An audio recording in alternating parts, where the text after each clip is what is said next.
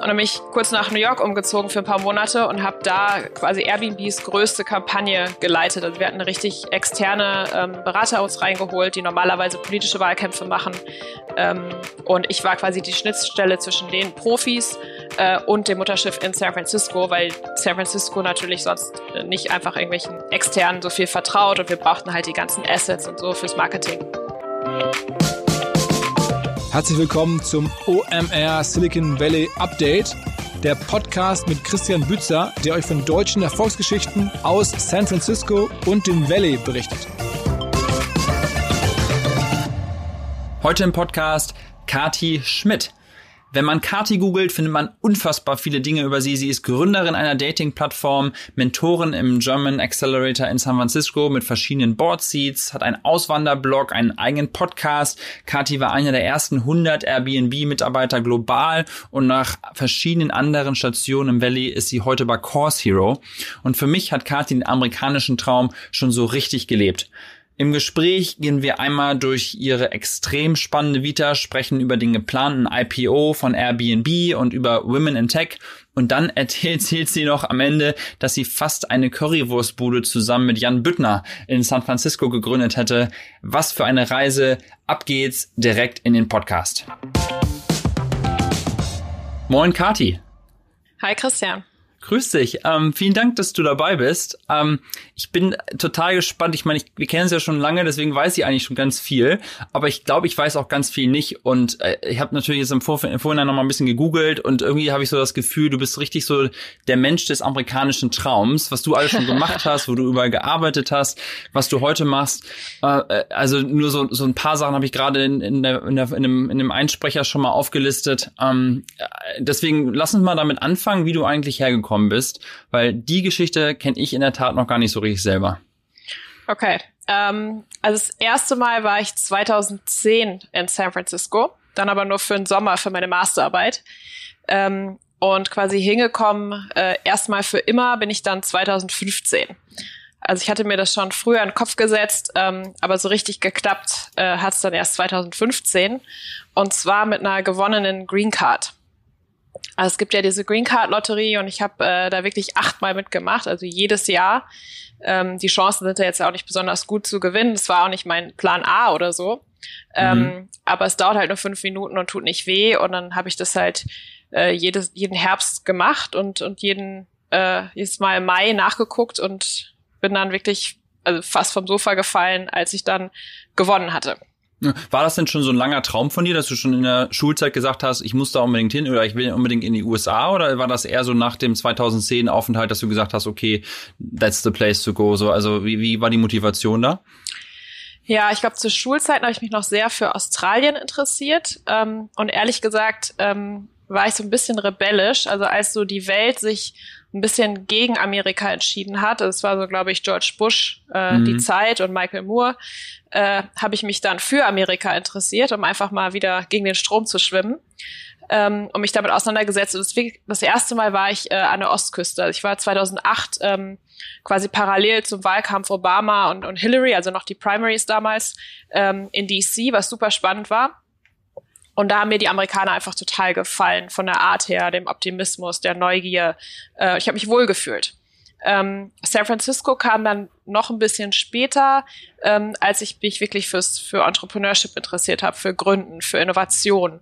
Ähm, und wenn man irgendwie im Internet äh, beruflich auch tätig sein will, warum nicht dann dahin gehen, äh, also quasi den Magneten der ganzen Welt, ne? Ja, klar.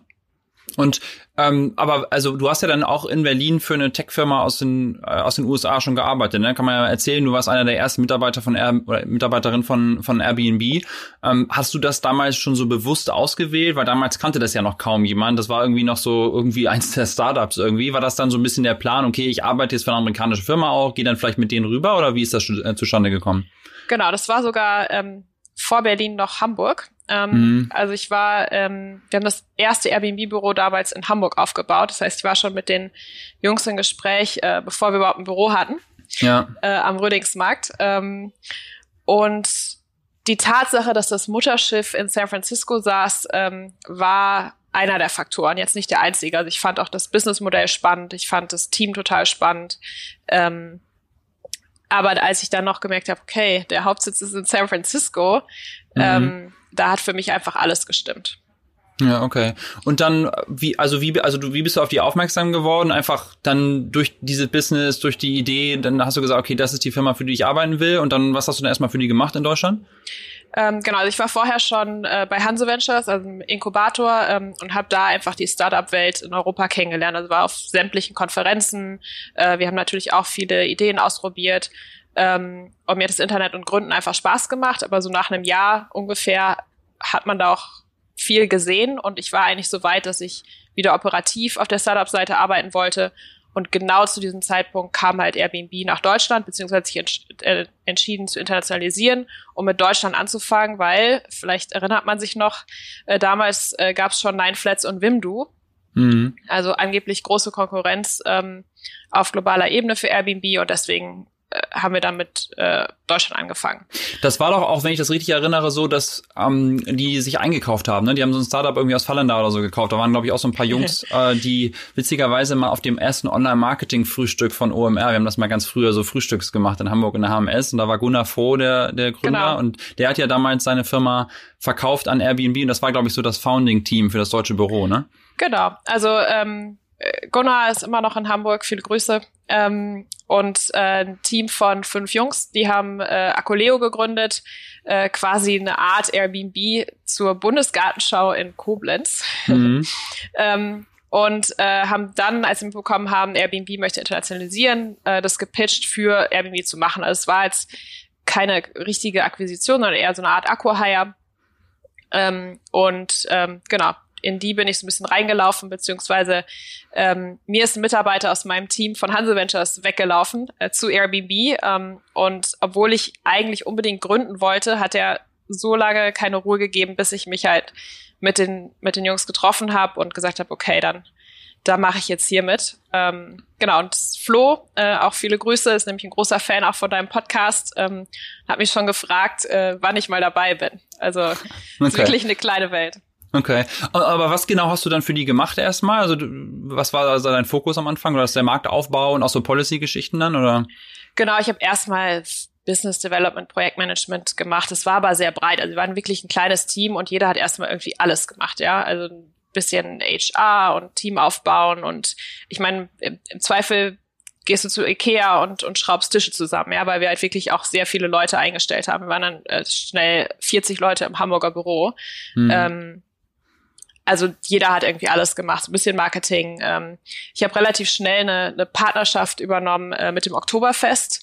Äh, das haben wir auch Wimdu weggeschnappt. Ähm, und es war halt auch äh, super witzig und interessant, ähm, dann quasi aus München aus erstmal unser erstes richtiges Event aufzubauen. Quasi so wie die Airbnb-Gründer das damals gemacht haben, rund um South by Southwest in Austin, haben wir uns das Oktoberfest, das war 2011, geschnappt ähm, weil da eben die Nachfrage äh, sehr groß war, ähm, um Airbnb eben in Deutschland bekannt zu machen und nach vorne zu bringen. Weil wir mussten erstmal ziemlich aufholen. Also Wimdu und Nine Flats hatten das schon vorgelegt. Ja, ich, ich habe dieses Beispiel schon häufig angesprochen hier im Podcast auch, dass ähm, das ja eigentlich so ein, so ein sensationelles oder so ein sensationeller Fall ist von, es gibt eine deutsche Firma, die irgendwie so total krass im Marketing, also Paid Marketing wie SEO und SEM und diese ganzen Paid-Kanäle Kanäle irgendwie angegangen äh, ist, aber Airbnb hat es dann relativ schnell geschafft. Ich erinnere mich gut, ich habe damals in Hamburg auf der langen Reihe gewohnt, einfach auch wirklich lokal was zu machen. Ne? Also ich habe dann, ich erinnere mich, dass ich eben Flyer in meinem Briefkasten hatte und dieser Flyer war halt wirklich richtig hochwertig und man hatte so das erste Mal diesen Kontakt mit der Brand und es war eine ganz andere Wahrnehmung praktisch. Also da wurden im Zweifel, ich denke mal, wurden Hosts damals eben gesucht. Ähm, und wie dann ist eben Airbnb mit vernünftigem Produkt und so Liebe zum Detail irgendwie geschafft hat, äh, wahrscheinlich trotz weniger Spend vielleicht sogar, ähm, dagegen ähm, äh, Wimdu und Co. anzugehen. Ne? Also das ist, ja. muss ja eine super spannende Phase gewesen sein und zu dem Zeitpunkt war aber auch Airbnb, glaube ich, schon rund um eine Milliarde oder so bewertet. Ne? Also es war jetzt keine kleine Bude in dem Sinne, es war schon Unicorn, als du einstiegst. Genau, ähm, also wir hatten damals die, die Series B mit 100 Millionen eingesammelt ähm, und dann war eben grünes Licht für Internationalisierung, erst Deutschland und dann ganz schnell ganz viele andere Länder in Europa mhm. ähm, und dann kam auch Asien dazu und so weiter. Ja, äh, das, also dann bist du nach der Series B bist du dann dazu gekommen? Ja, leider. ja, also quasi so gleichzeitig, aber die, die Runde war schon zu, sagen wir ja, mal. Ja, ja. Aber ich meine, wenn Leute mich fragen immer so, wo sollen sie anfangen? Sollen sie jetzt bei so einem ganz kleinen Startup anfangen oder bei jemandem, der vielleicht eine Series B geclosed hat? Dann ist meine persönliche Empfehlung immer, sucht ihr so eine gerade Series B geclosed, weil da hat schon mal nochmal so ein Investor validiert, okay, das ist ein Konzept, das sollte funktionieren. Das heißt, man hat erstmal, also gerade für so einen ersten Job nach der Uni oder einen zweiten Job, wo man vielleicht erst noch viel lernen will, ist das wahrscheinlich echt die größte Chance auch, ne? Weil in so einem Series A-Ding, da kann auch morgen dann direkt wieder alles zu Ende sein. Ja. Um, ähm, und ich meine, einer der Gründe, warum wir auch gerade jetzt darüber sprechen über Airbnb, ist natürlich die sind natürlich die aktuellen News, ähm, dass Airbnb ja äh, wohl gefeilt hat, dass sie eben an die Börse gehen wollen. Ähm, bevor wir dazu kommen, und was du darüber denkst, will ich aber noch mal ganz kurz den weiteren Weg äh, abstecken. Also du hast dann da erst gearbeitet und bist ja dann mit Airbnb auch umgezogen. Ne? Also war dann eigentlich fast die Green Card unabhängig davon. Also hättest du auch mit Airbnb äh, hierher gehen können oder war das dann, dann schon eher von dir dann gepitcht? Ähm, beides. Ähm, also ich habe dann von diesem Projektmanagement Business Development ähm, bin ich dann schnell in den Bereich Public Policy, auf Deutsch Öffentlichkeitsarbeit gegangen, weil wir in Hamburg, ähnlich auch wie in San Francisco, ähm, Gastgeber hatten, die uns gefragt haben, oh, es gibt hier so ein Wohnraumschutzgesetz, betrifft mich das, was muss ich da machen? Und wir so, oh. Und Gunnar meinte, ja, Kathi, guck dir das mal an. Und ich war irgendwie die Einzige mit einem Background auch in, in uh, Public Policy, also vom Studium her. Mir hat das Spaß gemacht. Ähm, ja, und dann habe ich mir quasi selber so meinen Job kreiert äh, und habe dann Public Policy für ganz Europa aufgebaut. Also war dann ähm, im Ende auch zum Beispiel ähm, viel in Griechenland, ähm, was mir richtig viel Spaß gemacht hat. Ähm, genau. Und dann äh, hat eines Tages mein Chef mich angerufen, also ich habe äh, ans Headquarter reported ähm, und meinte, hey, äh, wie schnell kannst du in New York sein? Ähm, weil äh, da war einiges los, ähm, also auch richtig ähm, mit der lokalen Regierung und Regulierung. Ähm, und die brauchten da jemanden, ähm, der das Team managt.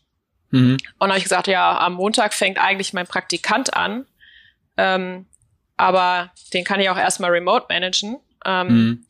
Und der fand es, glaube ich, auch ganz lustig, dass er da erstmal so viel Freiheit hatte. Ja. Ähm, und dann bin ich kurz nach New York umgezogen für ein paar Monate und habe da quasi Airbnbs größte Kampagne geleitet. Also wir hatten eine richtig externe ähm, Berater uns reingeholt, die normalerweise politische Wahlkämpfe machen. Ähm, und ich war quasi die Schnittstelle zwischen den Profis äh, und dem Mutterschiff in San Francisco, weil San Francisco natürlich sonst nicht einfach irgendwelchen ähm, externen so viel vertraut und wir brauchten halt die ganzen Assets und so fürs Marketing und so weiter. Ja. Ja, das ist ja schon eine Wahnsinnsphase, wenn man da mal so drüber nachdenkt. Ne? Aber das ist ja eins von diesen Businesses, die so was gemacht haben, wo man erstmal einfach erstmal probiert, ne? erstmal so ein bisschen die Regeln gebrochen in gewisser Weise und dann erst im Nachhinein vielleicht darüber nachgedacht, was ist dann überhaupt legal, äh, was können wir überhaupt machen und dann natürlich im Nachhinein dann versucht, die, die, die Relationships mit den Städten aufzubauen. Ne? Und so wie ich das dann verstanden habe, ist dann das praktisch auch ein Haupt äh, oder der Hauptjob gewesen, den du gemacht hast, ne? dass du dann praktisch die ganzen Relationships mit den verschiedenen ja. äh, Städten dann äh, äh, geführt hast. Und wie bist du dann nach San Francisco gekommen? Dann von New York direkt hierher oder ging es erst nochmal zurück? Es ging erst nochmal zurück, aber da hatte ich dann schon die Green Card und ich wollte auch eigentlich unbedingt nach New York, weil ich mich in die Stadt verliebt hatte. Ähm, ich meine, ich war im Sommer da, ich glaube, es war gerade äh, WM, ähm, richtig gute Stimmung und ähm, ich fand es einfach total spannend. Ähm, und mein Chef hat mich dann aber überzeugt, dass es vielleicht besser ist, wenn ich, wenn ich ins Mutterschiff gehe, ähm, weil es einfach für meine Karriere besser ist. Und dann bin ich halt im Januar 2015 nach San Francisco gezogen und kommen an und es war wirklich so typisch San Francisco. Ich glaube, das erste Wochenende war es irgendwie 30 Grad und ich saß im Park und dachte mir, ja gut, so, so schlimm ist es hier ja nicht, äh, kann ich mich dran gewöhnen. Ähm, ja. Und ich war ja, ich kannte San Francisco auch schon, hatte schon Freunde und Netzwerk aus meiner Masterarbeitszeit. Mhm. Ähm, also habe mich relativ schnell äh, zu Hause gefühlt und will jetzt hier natürlich auch gar nicht mehr weg. Ja, ja, ja. Und dann bist du aber auf dem Hoch sozusagen von Airbnb ja gegangen.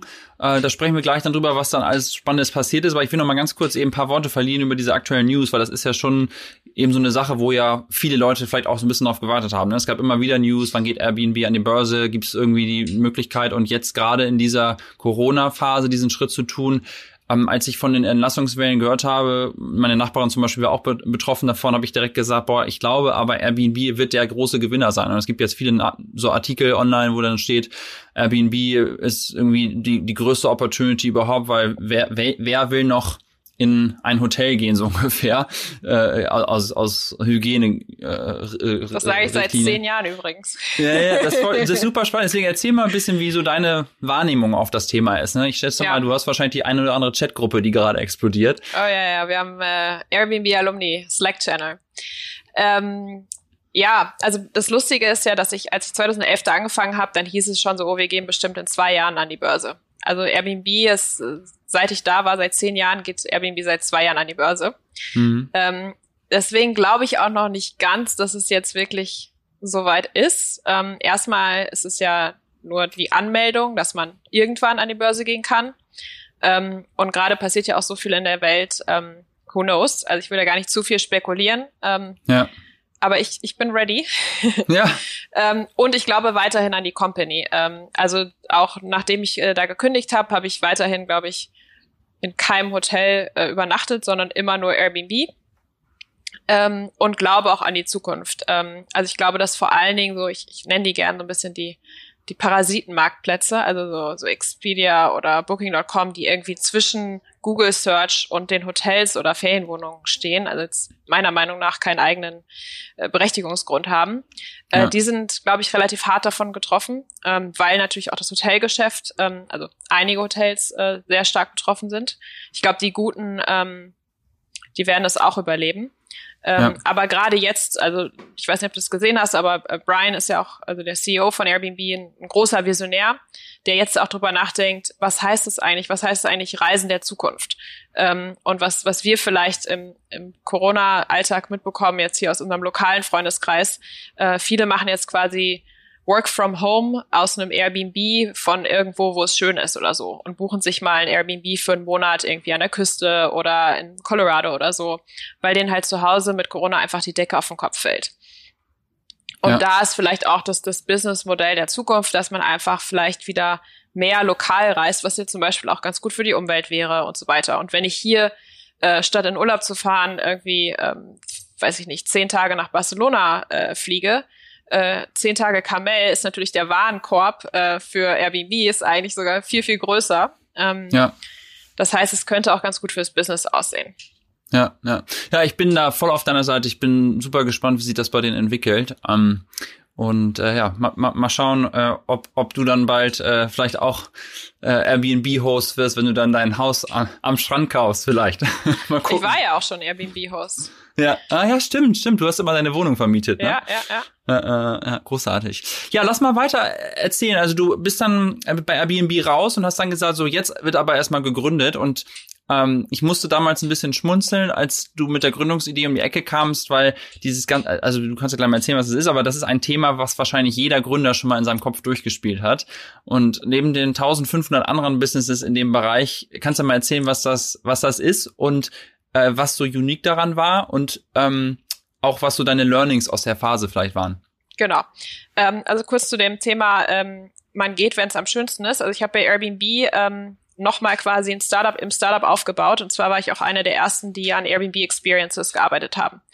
Ähm, und dann haben wir das gelauncht und quasi, also von die ersten zwölf Städte haben wir in, in LA auf unserer großen Konferenz gelauncht und dann haben wir 40 Städte äh, gelauncht und dann dachte ich mir irgendwie so, okay, den Film kenne ich schon, ähm, weil dann wären es halt paar hundert Städte und ein paar tausend Städte und irgendwann fehlt einfach der Kontakt zu den Gastgebern und es, es werden alles einfach nur noch Zahlen. Also es ist natürlich schön, wenn das so viel wächst, aber der Bezug fehlt irgendwie und das habe ich alles schon mal gesehen und alles schon mal gemacht.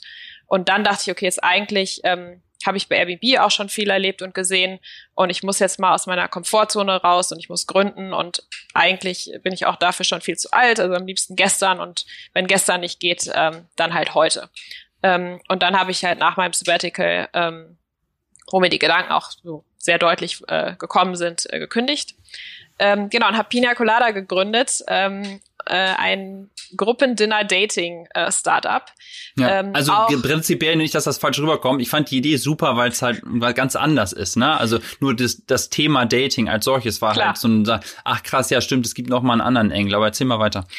Ähm, ich bin da erstmal aus der aus der Brille äh, Essen dran gegangen. Ähm, also ich, ich bin, äh, ich habe Zöliakie, also diese Glutenunverträglichkeit. Ähm, mir ist Essen trotzdem total wichtig und Kochen und auch bei bei den Experiences habe ich halt gemerkt, dass Social Dining ähm, halt die die Nummer eins Kategorie ist, ne? Weil die meisten Leute, wenn sie reisen, auch irgendwie das lokale Essen kennenlernen wollen und auch ähm, andere Menschen kennenlernen wollen durch Essen. Ähm, und dann habe ich aber sehr schnell gemerkt, okay, alles so um Essen rum ähm, hat halt keine geile Marge. Ja. Ähm, also wenn, wenn du mit Restaurantbesitzern sprichst und so, dann werden die das auch alle erzählen. Ähm, und die Notwendigkeit. Ähm, also ich habe halt irgendwie über Kochkurse und so nachgedacht, aber du musst ja keinen Kochkurs machen. Und wenn du einen machst, dann machst du ja nicht einen Tag später noch einen und noch einen, noch einen. Ja. Ähm, und dann hat einer meiner Mentoren aus Spaß Dating damit reingeworfen.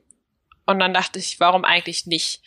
Ähm, und auch so ein bisschen wie, wie viele hier im Silicon Valley immer sagen, also bei Airbnb haben wir gesagt, Travel is broken, ja. Da habe ich halt überlegt, okay, was ist denn hier, was ist denn hier noch kaputt? Was, was muss man dann irgendwie mal anders machen? Oder wo ist eigentlich die, die Experience irgendwie scheiße?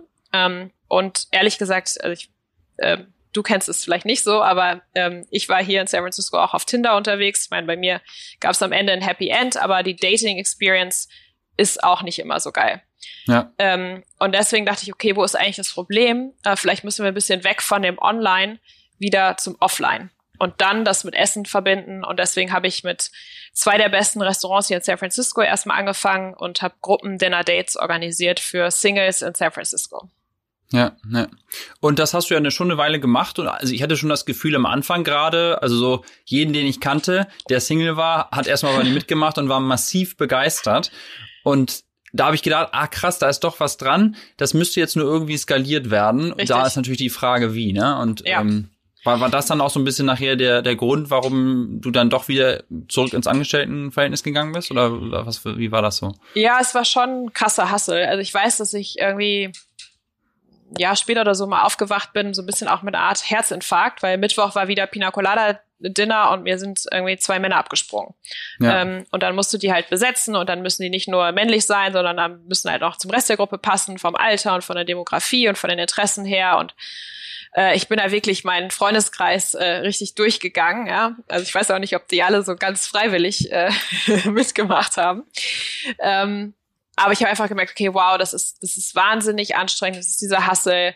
Ähm, so warum tue ich mir das an irgendwie? Ähm, und wo geht die Reise hin? Und ist es wirklich das, was ich jetzt langfristig machen will? Und wenn nicht, ähm, was gibt's denn sonst noch so? Und wo, wo ist eigentlich meine Passion? Also wenn man hier im Silicon Valley, auch wenn ich zwar deutsch bin, aber ich möchte ja trotzdem auch die Welt verändern, verändere ich mit Pina Colada jetzt wirklich die Welt genug? Oder gibt's vielleicht, kann ich meine Energie irgendwo anders reinstecken, ähm, was vielleicht auch mehr bringt. Ähm, und dann habe ich jemand gefunden, äh, auch eine Unternehmerin, die Pina Colada erstmal übernommen hat für mich operativ. Also ich hatte halt quasi die Marke aufgebaut und die Brand.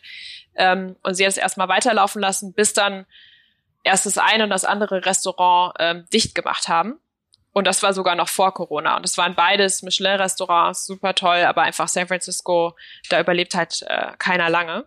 Mhm. Ähm, genau, und dann bin ich wieder äh, Richtung Startup gegangen und zwar erstmal kleiner ähm, und war bei, bei Curbflow, ähm, also einem Startup. Ich war die Nummer fünf, also wirklich noch im Gründerteam. Ähm, und es ging halt um Mobilität. Ähm, und das fand ich halt super spannend. Ja, übrigens auch super spannende Geschichte, weil das ist nicht irgendein Startup, sondern der einer der Gründer, der Ali, glaube ich, ne, ich weiß gar nicht, ja. wie der Nachnamen heißt, der war ja auch der Gründer von Curbflow, das war so eine neue von neue Chariot. Denke, äh, äh, ja, meine ich genau von von Chariot. Und das haben die ja dann auch irgendwie für viele Millionen an Ford verkauft, ne? Ja, um, ja. Also, also dieses ganze Bus Solo-Gründer, fast ja. 65 Millionen an Ford. Das war halt mhm. halt einer der Faktoren für mich. Also ich, ich kam über einen Kontakt, äh, wie das hier auch immer so ist, ähm, an Ali ähm, und ich wusste, okay, das ist ein Startup, ich bin die fünfte Person. Äh, klingt ja erstmal relativ riskant, aber als ich wusste, okay, es ist ein Seriengründer, der hat schon äh, Series A von 10 Millionen eingesammelt, ähm, das steht erstmal auf soliden Beinen. Wer ist denn sonst noch im Team? Okay, irgendwie alle super sympathisch, spannende Backgrounds. Ähm, und dann auch wieder die Location. Äh, wir haben nämlich als ersten Markt äh, DC gelauncht. Und da kam meine Erinnerung wieder hoch und dann dachte ich, okay, cool, ähm, da habe ich irgendwie Lust drauf, äh, da bin ich dabei. Ja, ja, ja. Und das äh, hat dann aber wahrscheinlich vielleicht vom Timing, also wahrscheinlich war es vom Timing vielleicht zu früh und jetzt wahrscheinlich, also jetzt wahrscheinlich ganz schwierig für die, ne? Also so wie ich das verstanden habe, haben die so Parkplätze irgendwie in der Stadt vermittelt und für so richtig High-End berufliche Leute und jetzt fährt ja keiner mehr in die Stadt zu arbeiten. Insofern war es wahrscheinlich ganz schlau von dir, dann sich doch was Neues zu suchen. Ähm, deswegen, genau. vielleicht erzählen wir mal, was du heute machst, weil da, das finde ich äh, auch einen ganz besonderen Bereich oder einen ganz spannenden Bereich, weil ich da viele Meinungen zu habe. Da wollen wir mal drüber reden. Ja, äh, ich würde trotzdem gerne nochmal, also es ist ganz nett formuliert, ähm, aber ich wurde da rausgeschmissen. Ähm, das können wir auch gerne okay, ähm, ich ansprechen. ja. Ähm, und zwar nicht, weil ich irgendwie einen schlechten Job gemacht habe, äh, hoffe ich ja. zumindest, ähm, sondern einfach, weil mein äh, Job war es, ähm, Go-to-Market-Strategie, also einen Markt nach dem anderen zu launchen. Aber mhm. das Produkt äh, war noch nicht da. Ja. Äh, das heißt, ich war im Prinzip noch zu früh ähm, und ich glaube, sie hat mich so ein bisschen verpokert, ähm, dass sie quasi das Produkt hinkriegen gleichzeitig mit den Market Launches und das hat nicht geklappt. Ähm, genau. Und dann bin ich Silicon Valley mäßig irgendwie von von einer Minute auf die andere auf die Straße gesetzt worden, was natürlich auch mal eine Erfahrung war ähm, aber mir quasi erlaubt hat, äh, zu gucken wieder, was will ich wirklich? Ähm, ist so ein mini kleines Startup überhaupt jetzt in der Phase, in der ich mich befinde, das, was ich will? Ähm, und bin wieder in mein Netzwerk gegangen und bin jetzt bei Course Hero, ähm, also im Online-Education-Bereich. Ähm, ja, und fühle mich da, da super wohl. Okay. Und was genau machst du da jetzt? Genau. Ähm, also da bin ich auch zuständig für den Bereich Community, also im Marketing-Team ähm, und mache auch die Internationalisierung. Ähm, das heißt, mein Team äh, rekrutiert an äh, Dutzenden und Hunderten von Unis in den ganzen USA äh, und mittlerweile auch in Australien äh, Studenten, die quasi Course Hero Ambassador sind und die äh, lokales Marketing für uns machen am Campus ja. und die ersten Studenten finden, die Nutzer werden, die Dokumente hochladen, mit anderen teilen und so weiter. Ja, für die Leute, die das nicht kennen, vielleicht kannst du kurz erklären, was, äh, was Cross Hero eigentlich ja. genau ist. Wir sind der größte Marktplatz im Prinzip für Studiennotizen, also die Mitschriften, die man sich äh, an der Uni noch so auf den Kopierer gelegen, äh, gelegt hat und untereinander getauscht hat, ähm, nur das eben digital. Also wir haben über 40 Millionen Dokumente ähm, von allen möglichen Unis, auch schon sehr international. Ähm, genau. Und also wie funktioniert das? Da gibt es ja Studenten, die ihre Mitschriften einfach hochladen und dann können die die an die anderen Studenten weitergeben oder wie, wie ist das genau? Also ein klassisches Abo-Modell. Ähm, das heißt, normalerweise meldest du dich an ähm, und zahlst entweder für einen Monat oder mehrere Monate ein Abo ähm, und kannst dir die Notizen von anderen runterladen. Ähm, mhm. Du kannst es aber umgehen, das Abo, ähm, indem du deine eigenen Notizen hochlädst. Ähm, und dadurch sind quasi so ein einseitiger Market äh, Marktplatz, wo quasi der Student äh, eben ähm, Angebot und Nachfrage ist. Okay. Okay. Und gibt's dann auch mehr als die Notizen, also dass da auch richtige Inhalte dann, für gegebenenfalls sogar die Vorlesung als solches dann auch kommen? Oder wie, wie ist ja. da so die Strategie? Also wir haben mittlerweile über 30.000 äh, Educators, also Professoren an Unis, äh, die auch Material anderen Professoren wieder zur Verfügung stellen und natürlich auch Studenten. Äh, wir haben äh, Partnerschaften mit Publishern, also die wirklich ihre, ihre Textbooks über Coursera anbieten. Und wir haben auch selber ein kleines Team, das Content erstellt. Also wir haben zum Beispiel zu den den Klassikern äh, der Literatur ähm, selbst erstellten Content, also Studienhilfen. Ähm, und wir haben ein Tutorenangebot, das heißt, ähm, also viele Studenten äh, sind ja vielleicht so ein bisschen last minute und wenn denen einfällt, oh shit, morgen muss ich irgendwas abgeben. Also gerade in den USA ist es ja sehr hausaufgabenintensiv ähm, und der Pro Professor hat natürlich dann mit einer Nacht keine äh, Sprechstunde mehr. Dann können sie sich aber einwählen bei Coursera und können eben Tutor finden, der ihnen dann noch weiterhilft, wenn sie quasi stecken bleiben irgendwo. Okay. Weshalb ich das so spannend finde, ist dieser, dieses ganze Thema die Relevanz von der Universität als solches. Ne? Also ich meine, in der Vergangenheit oder auch vielleicht immer noch aktuell ist es ja schon so, dass die Universität als solches eine krasse Institution ist und ähm, gerade hier im Valley, wenn die Leute irgendwie in Stanford oder in ja. Harvard oder in MIT, Berkeley und so weiter studiert haben, ist es ja schon ein krasser Filter und das macht ja auch viel Sinn für Unternehmen, dann Leute von da zu heiraten, weil einfach schon mal vorher validiert wurde, sind die sind die gut oder nicht. Ähm, aber auf der anderen Seite denke ich mir halt, das ist so teuer und es kann sich nicht jeder leisten und der Zugang ist so äh, reglementiert und die ganzen Online-Angebote, die es halt heutzutage gibt, äh, die, die requiren fast gar nicht mehr unbedingt, dass ich noch wirklich zur Uni gehe. Ne? Und jetzt gerade in Covid-Zeiten, wo ich selber ja auch gar nicht mehr in die Uni gehen kann, sondern ich mache sowieso alles online, kann da Course Hero auch eine Rolle spielen. Ne? Also es gibt ja verschiedenste von diesen ganzen Online-Learning-Anbietern auch, die ja auch so ein bisschen in diese Richtung gehen. Ne? Ähm, Wir sind ja eher komplementär ja. zur Uni. Nee, nee, klar, seid ihr komplementär, aber die Frage ist ja, brauche ich die Uni irgendwann noch, ne? Wenn ich groß genug bin als, als Plattform ja. und muss ich, muss dann irgendein Student auch eine halbe Million Euro für sein MBA ausgeben oder kann er auch irgendwie sich Notizen von einem MBA-Programm halt irgendwie zusammengefasst irgendwie ja. runterladen und das dann lernen und könnt ihr das dann validieren und so weiter, ne? Weil das ist meines Erachtens schon irgendwie eine Richtung, also da, da, da ist ja viel Potenzial. Ja, auf jeden Fall. Also gerade in den USA, also der Zugang äh, zu Bildung und die Qualität, ähm, also gute Bildung, was gerade schon Stanford, Harvard und so genannt, hat halt einfach einen wahnsinnigen, auch äh, prohibitiven Preis. Ähm, ich glaube, das, das ändert sich in Zukunft. Ähm, und die Qualität, ne? Also ich weiß nicht, wie das bei dir war, aber ich hatte damals äh, mit meinen Studienzeiten noch Professoren mit Oberlichtprojektor, ja. Ja, ja ähm, ich auch. Und als mit der einen Hand geschrieben, mit der anderen Hand gewischt. ja, genau. Ähm, und als Corona passiert ist, haben sich halt viele von unseren 30.000 Professoren, also unseren Nutzern, auch an uns gewandt und haben gesagt, äh, könnt ihr uns mal helfen? Ich habe noch nie online unterrichtet, ja. Ähm, und da haben wir dann halt auch eine Rolle gespielt und gemerkt, okay, da gibt es irgendwie ein Bedürfnis und ähm, einige haben natürlich dann auch schnell, schnell gelernt und haben halt also sind auch eigentlich ganz happy damit, dass sie jetzt online unterrichten, haben, haben Zoom und so Videocalls kennengelernt, chatten mit Studenten. Ähm, also wer das quasi positiv einfach annimmt, ähm, lernt natürlich an solchen Phasen auch ganz viel. Und da konnten wir zum Glück auch ein bisschen helfen. Ja, äh, äh. ich sehe das immer auf so kleinem Niveau, ne? Wie, also ich erzähle immer, dass ich so ein YouTube-Addict bin für Educational Content. Also ich mache relativ viel mit Holz und baue irgendwelche Sachen und immer wenn ich irgendwie ein neues Projekt mache, gucke ich halt vorher bei YouTube, wie es funktioniert.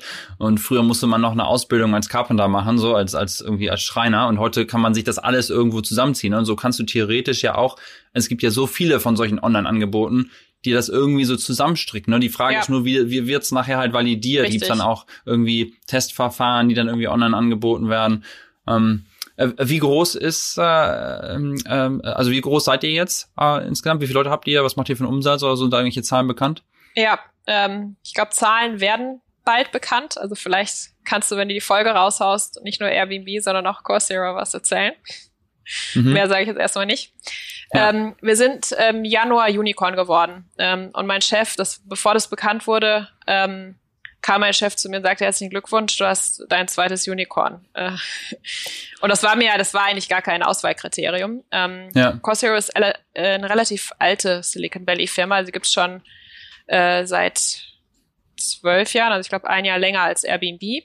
Ähm, und ist mhm. ziemlich unterm Radar geflogen und war auch schnell profitabel. Das heißt, die haben auch lange kein Geld eingesammelt, weil sie es auch nicht brauchten. Mhm. Ähm, haben dann aber ein Tender-Offer gemacht, das heißt, ähm, langjährige Mitarbeiter konnten letztes Jahr zum ersten Mal auch dann Optionen ähm, liquidieren. Ähm, und dadurch haben, dafür haben sie sich den Investor reingeholt, um eben auch der Welt zu zeigen, okay, wir sind ein Unicorn und wir sind so viel wert. Ähm, okay. Und das ist im Januar passiert. Ah, okay, das war dann die erste offizielle Bewertungsrunde seit längerer Zeit, die das Genau, das war die Series ja. B. Äh, Ach krass, okay. Nach so vielen Jahren. Ach, dann ähm, bist du vor der Series B sozusagen. Ja, die wurde leider auch schon geclosed. ich sehe ein Pattern hier. Äh, ähm, aber die wurde verkündet, als ich paar Wochen. Ich habe im Dezember angefangen, im Januar haben wir das verkündet. Genau. Okay, okay, ja, ja, ja. spannend. Ähm, und äh, ja, wie, also wie glaubst du, jetzt geht's dann da weiter für dich? Also du siehst dich jetzt schon erst noch mal ein bisschen da oder? Ja, ähm, also jetzt äh, kann ich auch kurz sagen, ich bin gerade in Mutterschutz, ähm, mhm. also auch von der Unternehmenskultur super coole Firma, ähm, viele Benefits auch für Eltern. Mein Chef ist auch quasi mit mir äh, zum zweiten Mal schwanger geworden. Ähm, also wird es auch wirklich gelebt, dass auch Väter sich Zeit nehmen, ähm, finde ich total super. Äh, ja. Ich freue mich aber auch schon wieder dann äh, im Herbst wieder einzusteigen, ähm, ich auch noch viel vorhab. Ähm, also ich habe die Internationalisierung auch übernommen und wir haben jetzt dieses Jahr erstmal nur Australien gelauncht. Das heißt, ähm, da gibt es noch viele Länder, die man launchen kann. Ähm, und da habe ich ja. richtig Lust drauf, auf die Roadmap und einfach mein Team auszubauen und so weiter. Ja, das ist ja ganz spannend. Also wenn man so in deutschen, in der deutschen Presse mal liest, es gibt keine Benefits hier für Eltern. Das ist ja schon so ein Riesenunterschied im Valley im Vergleich zum Rest der USA, dass wir hier massiv super Regeln haben. Ne? Also ich sage mal, also ich hatte ja auch äh, Vaterschaftsurlaub sozusagen nach der Geburt von meinem Sohn und ich hätte vier Monate voll bezahlt. Ja. Das, das mit inklusive Bonus und allem drum und dran und Stock Options und so. Also das zu vergleichen mit irgendwie, wie heißt das in Deutschland noch, die, heißt das, heißt das auch Vaterschafts- oder Elternzeit, Elternzeit ja. wo man dann irgendwie 60 Prozent von seinem Gehalt aber nur bis zu einer bestimmten Grenze bekommt. Das ist ja schon super attraktiv, wie das hier auch gelebt wird. Ne? Also diese ganze Fa ja, gut, Familienbalance. Das hast du ja von deinem Arbeitgeber bekommen, ne? Also ja, ja genau, nicht von Kalifornien, ja. Kalifornien gibt dir einen Teil, das ist auch ein Prozentsatz, der ist jetzt, glaube ich, gar nicht so unähnlich äh, wie der deutsche. Mhm. Und dann ist es ja quasi die wieder die Kompetitivität, also die, der Kampf um die, die Mitarbeiter, äh, die dann einige Tech-Firmen dazu treibt, dass sie quasi auch Vätern das anbietet, das Gehalt aufstockt, dass du deinen Urlaub weiter ansammelst, äh, weiterhin westest und so weiter. Genau. Ja, ja, ja das, äh, das ist vielleicht eins der Themen, die hier besonders sind. Ein anderes Thema, mit dem, worüber ich unbedingt mit dir darüber sprechen wollte, ist dieses ganze Thema Women in Tech. Ähm, ich habe ehrlicherweise eben echt Schwierigkeiten, weibliche Gäste für meinen Podcast zu finden. Deswegen hier auch nochmal der Aufruf, wenn jemand Ideen hat, ähm, wen, ich, wen ich noch äh, interviewen kann. Ähm, wie ist so ein bisschen deine Sicht auf das Thema? Ne? Weil es, wenn ich jetzt bei mir ins, in Team, ins Team gucke, habe ich immer so das Gefühl, auf meinem Level jedenfalls ist es mehr oder weniger 50-50, selbst im Engineering. Ähm, ähm, so, es wird relativ viel Fokus drauf gelegt. Es gibt extrem viele Gruppen zu dem Thema. Ähm, das ist natürlich nicht auf allen Levels der Fall, ne? ganz klar, aber du bist ja auch sehr aktiv in dem Bereich. Vielleicht kannst du mal so ein bisschen erzählen, wie so deine Sicht auf das Thema ist, gerade hier im Valley im Vergleich zu Deutschland auch. Ja. Ähm also ich glaube, dass sowohl im Valley oder in den USA und in Deutschland äh, da noch sehr viel Nachholbedarf besteht. Ähm, also wenn du jetzt guckst, die Anzahl der weiblichen Gründerinnen, ja, niedriger zweistelliger Bereich, Anzahl der weiblichen VCs wahrscheinlich ein, einstelliger Bereich, weibliche CEOs kannst du vergessen. Und wenn du in eine, in eine Company schaust, dann ist natürlich auch ähm, in den Tech-Bereichen ähm, gibt weniger Frauen. Ähm, und je höher du guckst, also Leadership, Board, ähm, auch kaum Frauen. Ähm, und da gibt's jetzt halt sowohl in Deutschland als auch in Kalifornien äh, für Board zum Beispiel Quoten. Ähm, ja, und dann äh, wird halt immer gesagt, es gibt ja keine Frauen und viele hören dann da auch einfach auf. Äh, was die großen Unternehmen natürlich machen, die werben sich gegenseitig die besten Frauen ab. Mhm.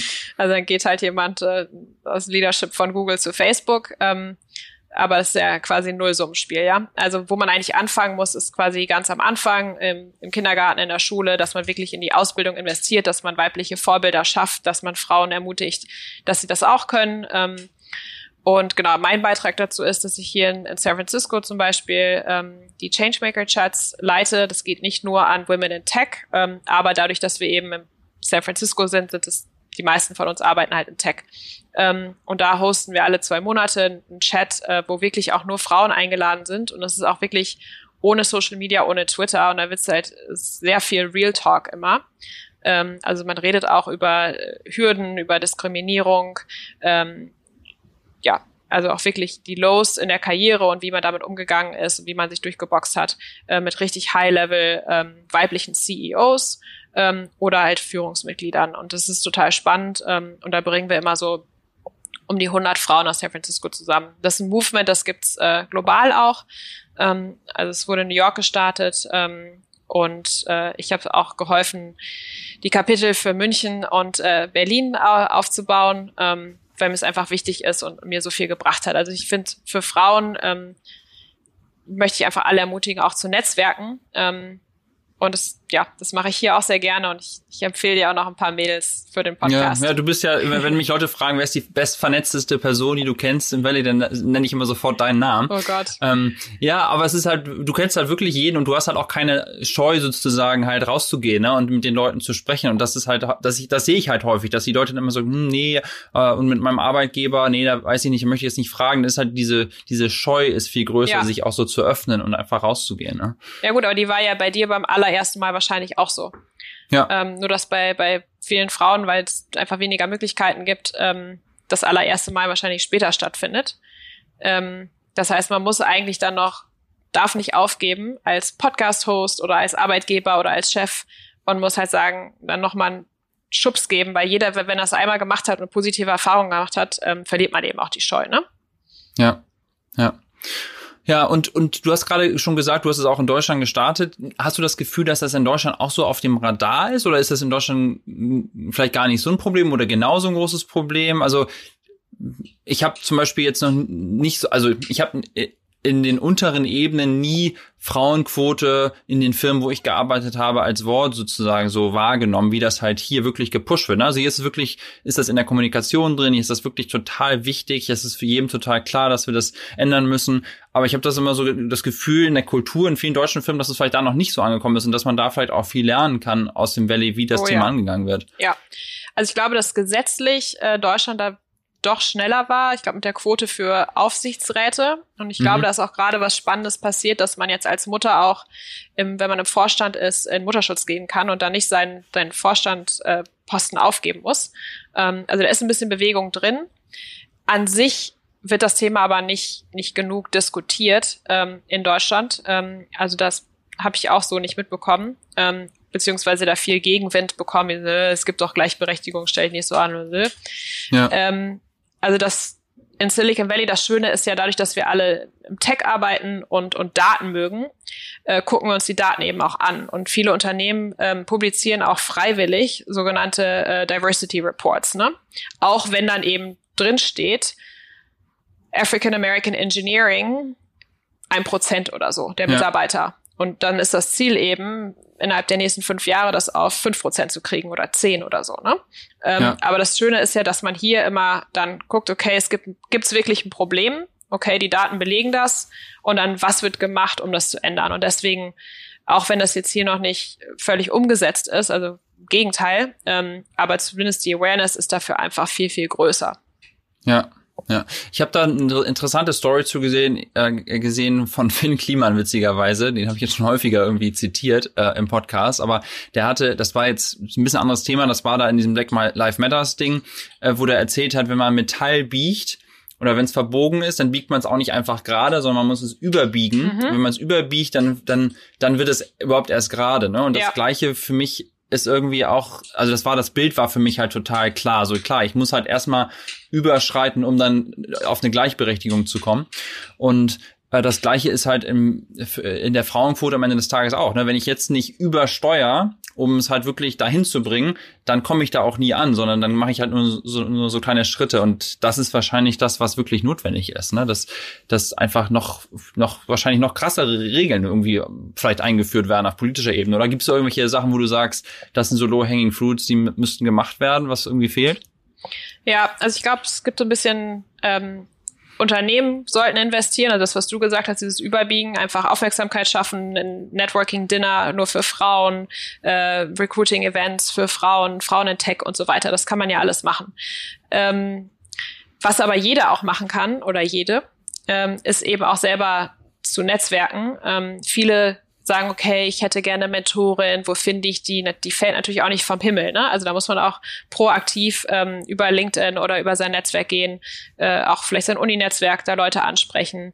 Ähm, und ich meine, die meisten fühlen sich ja total geehrt, wenn man sagt, hey, ähm, ich finde deinen Lebenslauf total spannend. Ähm, kannst du mir ein paar Karrieretipps geben, ja? Oder wie bist du damals nach San Francisco gekommen oder wie bist du zu der Company gekommen? Ähm, also gerade hier im, im, Silicon Valley gibt es ja auch diese Kultur, dass man sich da gegenseitig viel hilft. Ähm, und wenn man eben dann vielleicht keine Mentorin findet, dann findet man zumindest vielleicht Peers, ja. Also man kann ja auch sich mit mehreren Frauen zusammensetzen äh, und ein paar Sachen einfach mal aussprechen und ansprechen, äh, ohne dass man gleich das Gefühl hat, ähm, wenn ich das jetzt meinem Chef sage oder HR sage, dann werde ich gefeuert oder so, aber vielleicht einfach mal den Frust rauslassen oder dann positiv zu überlegen, was können wir eigentlich machen.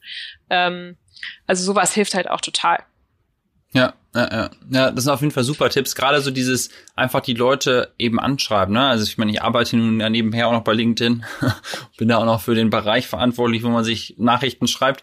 Ähm, aber das kann ich halt wirklich empfehlen. Ne? Ich merke das ja selber auch, wie es funktioniert, wie ich Podcast-Gäste dann halt finden kann, wie man mit Leuten eben Austausch haben kann und auch einfach mal außerhalb der eigenen Kollegen eben Themen ansprechen kann. Ja. Ich glaube, das ist auf jeden Fall eine sehr, sehr sinnvolle Sache. Es gibt auch noch einige Artikel von dir, die ich in den Show Notes äh, verlinken werde, wo so ein paar ganz spannende Sachen so, so drin sind zum, zum Thema Learnings, das ganze Hustling-Thema, wo du, wo ich dich ja auch so total sehe. Also ich habe das Gefühl, du bist so der Oberhustler oder die Oberhustlerin.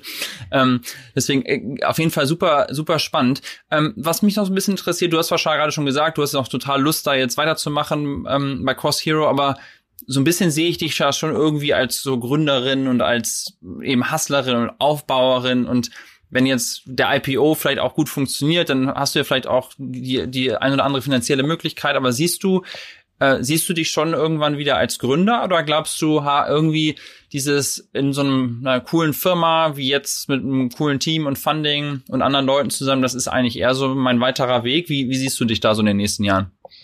Mm, also ich glaube beides. Ähm, also bei Coursera finde ich es halt spannend, weil die Stelle quasi vorher nicht besetzt war. Die wurde äh, geschaffen. Ich bin die Erste, die das macht und ich baue da ja was auf. Ja. Ähm, und das mache ich halt so lange, wie mich das erfüllt. Ähm, oder bis es aufgebaut ist. Ähm, tendenziell bin ich super offen, wieder zu gründen, aber irgendwie nicht gründen, um, um gründen zu müssen. Also ich glaube, was mir halt immer wichtig ist, ähm, so was ist der Impact? und mit wem mache ich das? Ähm, also Pina Colada zum Beispiel, ein Learning war eben auch, äh, alleine gründe ich jetzt nicht nochmal. Ähm, also ich glaube, da war ich einfach zu ungeduldig ähm, beim, bei der Suche nach einem Mitgründer, ähm, dass ich zu schnell einfach angefangen habe, weil ich dachte, ich weiß ja, wie es geht und ich mache jetzt erstmal Pilot und hat sich das so verselbstständigt. Ähm, aber dass mir einfach wichtig wäre, vielleicht hier auch über einen Podcast, ähm, also wenn jemand Lust hat, äh, vielleicht nicht unbedingt genau jetzt und heute, aber demnächst oder so in Zukunft was mit mir zu machen. Ich bin super offen dafür. Ähm, und dann ist, dann geht es mir auch darum, so was, was ist eben der Impact auf die Welt, ja. Äh, also vielleicht auch im Bereich Politik, äh, Bildung, Gesundheit. Ähm, also wo gibt es einen Bedarf? Ich würde jetzt nichts gründen, nur weil ich denke, hey, da kann man jetzt schnell Kohle mit verdienen. Ja, äh, das ist übrigens ein Thema, glaube ich, was super viele Gründer gerade hier im Valley oder auch gerade so Leute, die so in der zweiten Runde sozusagen sind, ne, die vielleicht schon viele Sachen gesehen haben, dass sie gesagt haben, okay, jetzt, wenn ich jetzt was mache, dann will ich nicht nur des Geldes wegen oder einfach des Startups wegen, sondern ich will halt irgendwie was verändern. Ne? Und das ist mal für mich einer der Gründe auch, warum ich hier so gerne lebe, dass so viele Menschen um einen herum genau diesen Antrieb haben und den hast du natürlich auch total. Sag mal, und zum Schluss noch mal kurz eine Frage. Was hättest du eigentlich gemacht, wenn du nicht die Green Card äh, gewonnen hättest? Ja. Ähm, ich habe ja erwähnt, ich habe immer gerne einen Plan B. Und mein Plan B war es, ähm, im Silicon Valley Würstchen zu verkaufen. Das ist auch ist kein Scherz. Ähm, ich hatte damals Kontakt mit äh, Jan Büttner, ähm, einer der, der Mitgründer von eVentures, hieß damals noch anders, ähm, aus der Hamburger Gründerszene. Ja, ähm, übrigens, äh, kurzer Verweis, super Podcast, gerade im OMR-Podcast mit Philipp Wesser, meiner letzten Folge mit Jan Büttner, da erzählt er seine ganze Lebensgeschichte. Ein unfassbar ja. sensationell, sensationelles Gespräch, also das muss man sich unbedingt anhören. Ja. Ja, der hatte mir damals den, den Anstoß zu meiner ersten Kündigung gegeben. Ähm, mhm. Und da bin ich bei, bei Hanse Ventures. Ja, und da bin ich bei Airbnb gelandet. Ähm, und dann wollte ich aber nach San Francisco und wir hatten ein bisschen gesprochen. Ähm, er wollte hier eine Currywurstbude aufmachen. Ähm, mhm. Und so ein bisschen so Klischee-Deutsch mit so Oktoberfest. Ähm, Design, was ja nicht unbedingt Currywurst und Oktoberfest zusammenpasst. Ähm, no, das ist den Amis egal. Ich, ich kann mir vorstellen, laufen alle mit Lederhosen. Ja, ja, ja, das wäre richtig abgegangen. Ähm, ja. Und dann teilweise natürlich ähm, hätte ich dann auch bei, bei E-Ventures oder so, also auch an, an Startups arbeiten können. Das war so Plan B. Und dann habe ich auch, ähm, also ich liebe ja auch Essen. Ähm, also es war, war sehr attraktiv für mich. Ähm, und dann habe ich ihn auch wirklich gefragt, ich kann jetzt hier bei Airbnb anfangen. Und die waren damals sogar in äh, Nine Flats investiert. Mhm. Und dann hat er, ja, nee, dann mach, mach ruhig mal Airbnb. okay, okay. Wie hast du den kennengelernt? Ich meine, das ist ja, das war, ist ja ein, also ich habe diese Folge, wie gesagt, gehört, hatte mich vorher nie so richtig mit ihm beschäftigt äh, und war völlig hin und weg und baff, diese Geschichte so zu hören. Ähm, ja, genau, wie hast du ihn kennengelernt? Ja, ähm, auch wieder über eine Ecke, ähm, quasi seinen Kollegen ähm, bei eVentures. Ich habe damals ähm, der dann einen Vortrag gehalten hat an der Hamburg Media School, wo ich studiert habe, ähm, und der dann mitbekommen hat, ich gehe nach San Francisco und dann hat äh, der Christian war das äh, mich gefragt, hey, mein Praktikant kommt auch nach San Francisco, kannst du dem nicht helfen, eine Wohnung zu finden? Ich so super, ich habe gerade mal meine eigene Wohnung gefunden, aber dann habe ich äh, Sebastian Pollock, mit dem hatte ich eine gute Zeit hier in, in San Francisco und so ging das einfach immer hin und her. Ähm, und dann habe ich über Christian eben die Intro zu Jan auch bekommen und war mit dem mal äh, Steak essen in Hamburg. Ähm, mhm. Also ja, einfach lustig. Und ich meine, Super. man kennt sich ja so in der Gründerszene. Ja, ja, also das mit der Currywurstbude sollen wir vielleicht nochmal besprechen. Ja.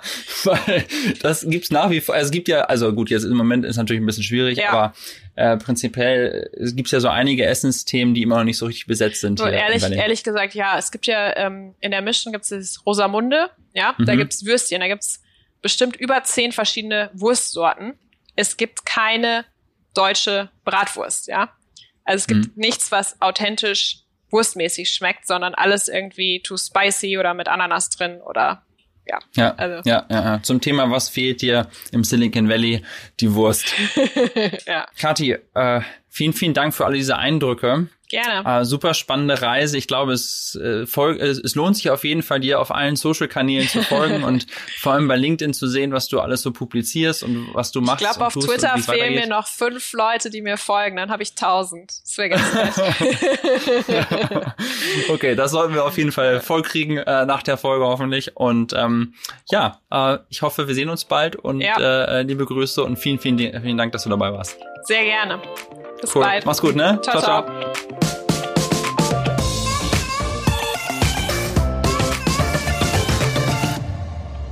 Das war eine weitere Folge vom OMR Silicon Valley Update. Wer mehr solcher Stories wie dieser hier mit Kati hören möchte, sollte sich diesen Podcast direkt mal abonnieren. Mein Name ist Christian Bützer und ich bin einer der Co-Founder von OMR und euer Host. Alle zwei Wochen neu, überall da, wo du deinen Podcast hörst. Zum Schluss noch ein kurzes Dankeschön an mein Team. Audio und Produktion von Lukas Wenske, Grafik und Design von Mats Brinkhaus und Editorial Support von Lisa Schmidt. Wir hören uns wieder in zwei Wochen. Bis dahin, ich freue mich. Dieser Podcast wird produziert von Podstars bei OMR.